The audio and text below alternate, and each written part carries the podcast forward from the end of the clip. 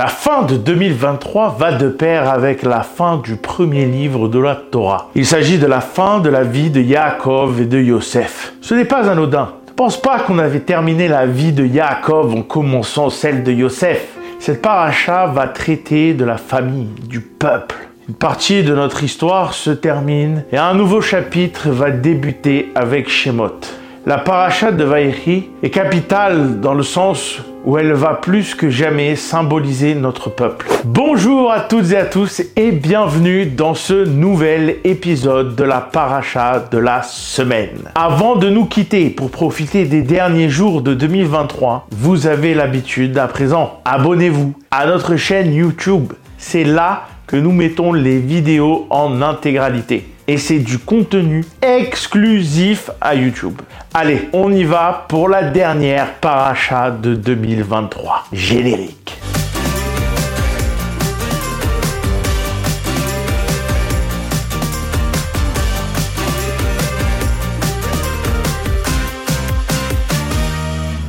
Vaïhi et il vécut. C'est avec ces mots que commence notre parachat de cette semaine. Yaakov sent que la fin de sa vie est proche. Il va souhaiter bénir ses enfants. Contre toute attente, ce sont les deux enfants de Yosef qu'il va choisir en premier, Ménaché et Ephraim. Apparemment, Yaakov a eu une révélation sur la fin du monde, mais il va mourir avant de pouvoir en parler. Avant sa mort, il fait jurer à ses fils de l'enterrer à Marpella dans le tombeau des patriarches. Le cortège qui amena le corps de Yaakov à sa dernière demeure fut digne d'un pharaon, invraisemblable qu'on fasse autant l'éloge d'un juif encore aujourd'hui l'antisémitisme en bas de chez soi. On s'égare. À ce moment-là de l'histoire, Yosef dit à ses frères que toute leur embrouille c'est du passé et qu'il n'y a pas de souci entre eux.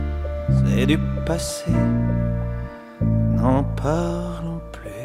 Bon, pas dans ces termes, mais dans le fond, c'est ça. On le sait, les descendants de Yaakov, les enfants d'Israël, vont retourner un jour en terre promise. Ce jour-là, Yosef demande à ce qu'on emporte les ossements pour les enterrer en terre d'Israël. C'est sur ça que s'arrête le livre de Bereshit. Yosef a beaucoup pleuré dans sa. C'est une constante chez lui. Il a pleuré en voyant Binyamin, il a dû se cacher tellement il pleurait. Il a pleuré en dévoilant son identité à ses frères. Tu t'en doutes, il va pleurer à la mort de son père. Peut-être ça fait trop là. En fait, la symbolique de Yosef qui pleure, c'est parce que Yosef est victime de la division. Le pleur, c'est le manque. Mais le manque de quoi? D'une famille. Yosef a été mis de côté par ses frères. Et lorsqu'il retrouve Binyamin, son vrai frère, ils ont la même mère, il se sent complet. Le manque est comblé. Rachid a dit que Yosef qui pleure est une allégorie de la destruction du temple. C'est la division du peuple juif qui a amené à la destruction du temple faut que tu comprennes que le Beth c'est le lieu où le peuple juif est au plus fort, au plus près de Dieu. Mais il faut être unis, il faut être ensemble pour être au plus proche de son entité. L'histoire de Yosef, c'est l'histoire qui va symboliser notre peuple pour les générations et les générations à venir l'exil. Comment rester juif dans un monde qui souhaite nous changer?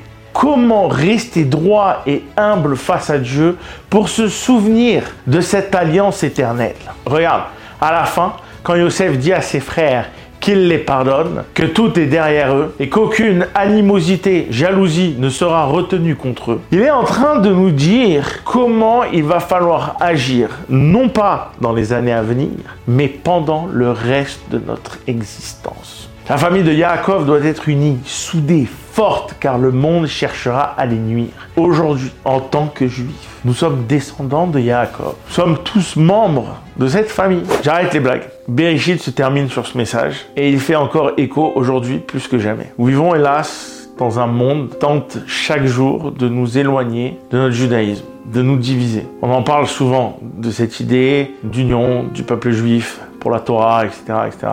Et quand on est attaqué parce qu'on est juif, peu importe qu'on soit de gauche, qu'on soit de droite, qu'on soit religieux, pas religieux, on est juif. Et là, la particularité de notre peuple, c'est de pas se dire ensemble on est plus fort, mais nous devons rester unis pour ne former qu'un. Quand Yosef pleure, c'est parce qu'il comprend tout ça.